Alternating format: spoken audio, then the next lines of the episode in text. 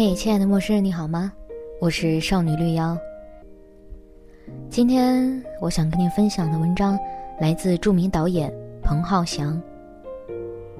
他在一些无可厚非的小事里写了很多关于爱情的。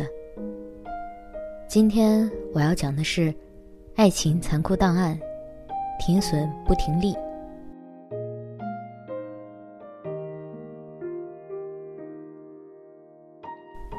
爱情与炒股票的相同之处，就是彼此同样是高风险投资，各散户都需面对其风险，但唯一分别的是，你的股票一般都有停利和停损的上下限水位，一旦到了心中所赚的价位，就卖出套现；一旦跌至某个价位，就忍痛停损离场。问题是在爱情投资方面，永远都是非理性。停损不停利，当然有些人连损也不停，因此世上才会出现如此多的怨侣。A 小姐年近四十，在二十岁后曾拍过几次拖，最后都无疾而终。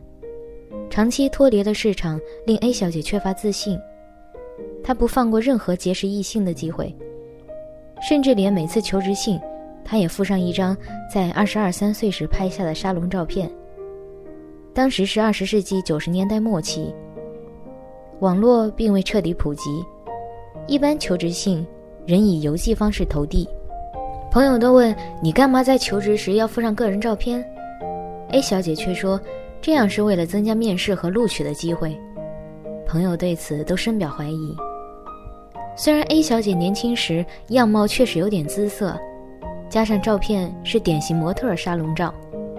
基本上是一白遮三丑，大家都对 A 小姐这事情不太看好。那时还未流行 home working，因此大家必须在公司工作。一旦到了公司，即使只获得面试机会，这张照片只会徒增期望和现实之间的距离，更会让管理层觉得你是个言过其实的假大空，给人预期和实际成品有出入的不好感觉。当然，A 小姐并不介意。更有一个可能性是，她根本认为这张照片和现在的她没太大出入。所以，即使 A 小姐的朋友认为不太恰当，也不好意思直接告诉她。谁知她这个行动，竟然得到了意外的收获。她一封寄到新加坡某公司的求职信上，对，她不单是在本地发送。还把照片四处邮寄往海外。过去曾听到有人会把信藏在密封瓶中封好，然后投进海中，看它漂流到世界哪个角落。没想到，原来真有人回复。原因是这封信没有寄到他原先应征的公司，却错误投递到附近的另一所公司。那儿人事部主管 B 先生看了这求职信。被 A 小姐的照片吸引，于是尝试回信给她，开始和她联系。对 A 小姐来说，这样的意外邂逅简直就像所有好莱坞浪漫爱情轻喜剧的开场。A 小姐和 B 先生开始通信起来。A 小姐觉得与 B 先生甚为投缘。对于如此渴求爱情的 A 小姐来说，她什么看进眼里，都总认为是投缘的感觉。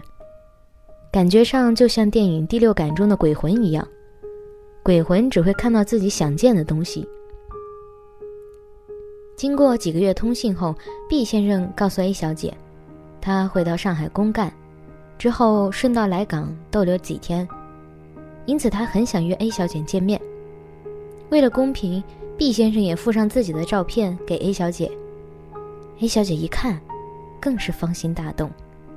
因为照片上的毕先生虽不算英俊，但也是一个彬彬有礼的中年人，而不是个老头儿，也不像变态杀人狂。毕先生事前已与 A 小姐约定了时间，叫她在酒店楼下先见个面，之后他要参加先前安排了的会议，谈点事情，晚点再致电给她相约吃饭。A 小姐大为紧张。当天全力以赴，务必尽量拉近自己和那张照片之间的距离。一众朋友认为，这个见面安排有点奇怪。如果 B 先生真想和 A 小姐见面的话，干嘛不在忙完事情后才相约吃饭见面？有朋友提醒，这样的事情明显像在超级市场内试食，希望拿到 free sample 去检定货品品质。可是 A 小姐坚持不行，于是就按原定计划，下班后到 B 先生酒店楼下等他。B 先生如期出现。根据 A 小姐的说法，由于她坚决不容许朋友在场或在远处观看，因此无人得知当时的实际情况，一切只靠 A 小姐复述。A 小姐说，对方一看到她，马上代表热情，并没有因她实际样子与照片的差距而表示惊讶。在寒暄数句后，B 先生一如先前所说，有事情要处理，让 A 小姐等他一下。B 先生相约了 A 小姐在港岛吃晚饭，因为 A 小姐工作的地方与 B 先生所入住的酒店都在港岛区，A 小姐的家则在新界，因此她不愿意因回家而错过晚饭，于是决定在街上留连，等待 B 先生一起吃饭。A 小姐更拉了一帮朋友出来陪她等候情郎。当然，B 先生整晚杳无音讯，也没有收到他的来电。朋友都劝 A 小姐不要再等，结果 A 小姐还是拉着朋友陪他等到夜里十二点，才肯承认 B 先生不会来的命运。在此之前，A 小姐还认为 B 先生可能工作未完，甚至是遇上交通意外。朋友都说毕先生提出这样的会面格局，显然是对这段关系设定了停损位，一旦发现货不对版，就立马撤退，提早停损离场。问题是，大家都觉得作为男士，跟陌生女子会面，都应有基本的绅士风度。即使货不对版，也可以彼此吃个饭，聊不聊天。可是 B 先生的停损门槛似乎定得非常高，一众朋友都认定，要是 B 先生来到时看到 A 小姐如相片中人一样，他必定说后面的工作临时取消，我说没关系，晚一点处理也成。然后就马上带 A 小姐吃饭，定出了这样的格局，可见 B 先生连吃一顿饭的时间和精力也不愿冒险，一不对劲，索性马上掉头离开，企图把成本损耗减至最低。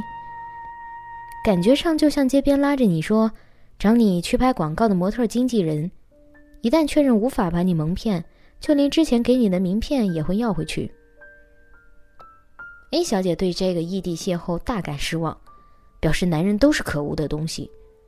虽然在这样的场合，既然到了如此地步，当然不宜争拗，但其实问题一部分是来自 A 小姐。A 小姐寄上那张照片，就存有欺诈成分。当然，A 小姐也反驳：“我并没有货不对版呢，那个人真的是我呀。”对。如果你是一个商户，也许未必能控告你商业诈骗，但起码你一定是经营手法不当，故意误导消费者。就算不能将你定罪，也起码能在消费者委员会刊物上公布你的店铺名字，提醒消费者。所以这事啊，除了凸显 B 先生的小家子气外，其实 A 小姐也拿不到多少同情分。万料不到的是。